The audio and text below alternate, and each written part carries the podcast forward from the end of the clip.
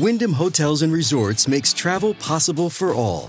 Whether it's the long haulers looking for a great cup of coffee, a roomier rest for the on a whim road trippers, or a place to make summer memories with the whole family. No matter who you are, where you're going, or why, with 24 trusted brands to choose from like La Quinta, Days Inn, and Super 8, your Wyndham is waiting. Get the lowest price at wyndhamhotels.com. Restrictions apply. Visit website for more details. Hey everybody, Elie here, bringing you my weekly note to the cafe community. Also, check out my new podcast, Up Against the Mob. All six episodes in season one are now available. It's a great binge listen, take my word for it. In the meantime, keep sending us your thoughts, comments, and questions to letters at cafe.com.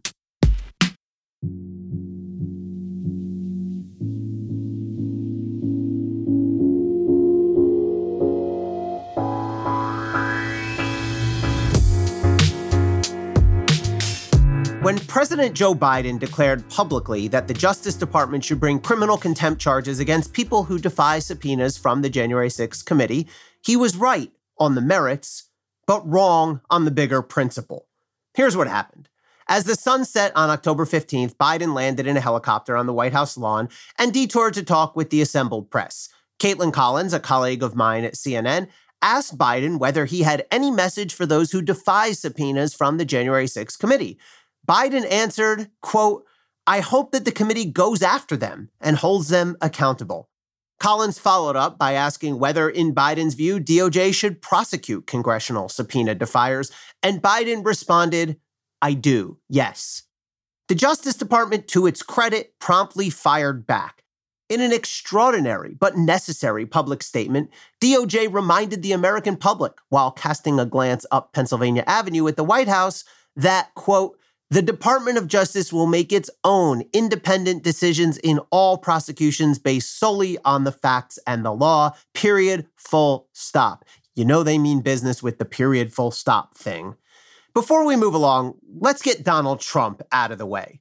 When I made a point on air at CNN recently that Biden and members of the January 6th committee were putting political pressure on Garland to charge, an inarguably true assertion, unless you consider the President of the United States explicitly calling for federal prosecution of a specific group of people somehow not political pressure. I was met with a smattering of nuanced, thoughtful Twitter responses along the lines of, how dare you question Biden? Trump was so much worse. I guess you're fine with what happened on January 6th, you insurrectionists. Go to hell. I'm paraphrasing. But here's the thing First, Biden himself conceded that, quote, the way I said it was not appropriate. To anybody who maintains Biden did nothing wrong, he's admitted he was wrong by this statement. So that's not up for debate. Second, and this is a more generally applicable point, there's plenty of room, a continental divide, an oceanic gap between equally as bad as Trump and perfectly fine. In other words, Biden's conduct can be far better than Trump's, but still wrong. But Trump was worse is not a legitimate all purpose defense of Biden or anybody else. So, what's the problem exactly with the president saying he believes that people who defy subpoenas should be prosecuted? Steve Bannon, most likely, though Biden did not mention specific names. Loyal listeners may recall that I too have argued for prosecutions of Bannon and his ilk. You'd be right. You can listen to a prior episode. The difference, of course, is that Joe Biden is the president and I'm just some guy in Jersey.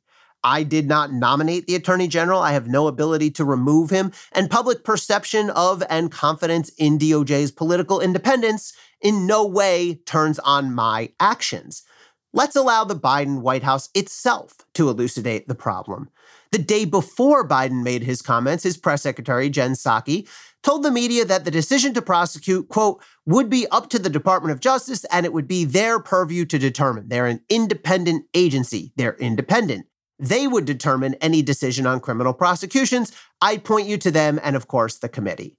Psaki nailed it. This is exactly how it ought to be. And back in January 2021, when Biden nominated Merrick Garland as Attorney General, Biden declared, quote, we need to restore the honor, the integrity, the independence of the DOJ and of this nation that has been so badly damaged. Not naming names here, ahem, Bill Barr. Biden continued, I want to be clear to those who lead this department and who will serve. You won't work for me. You are not the president's or the vice president's lawyer. Your loyalty is not to me, it's to the law, the Constitution, the people of this nation.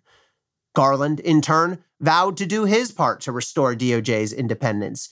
He promised to enact, quote, policies that protect the independence of the department from partisan influence in law enforcement investigations and that strictly regulate communications with the White House. To his credit, Garland did just that, issuing new limits on communications between DOJ and the White House in July 2021.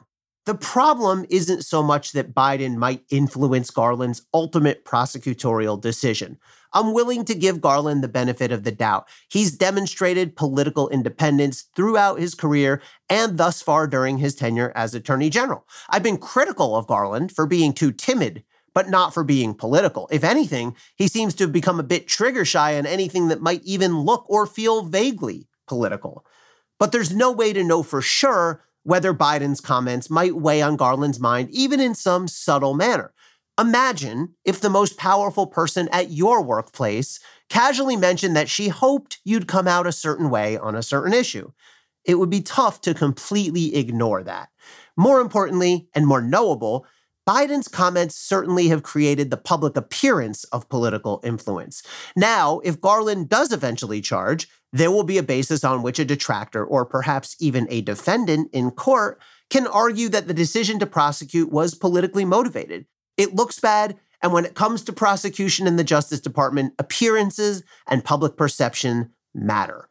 No, this isn't as bad as Trump. Biden did not go behind the scenes to influence Garland. He didn't ask Garland to do something borderline illegal or worse.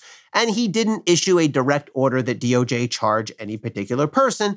And to Biden's credit, he walked back his statement. Give Biden credit here. It's good to see politicians own up and correct themselves from time to time.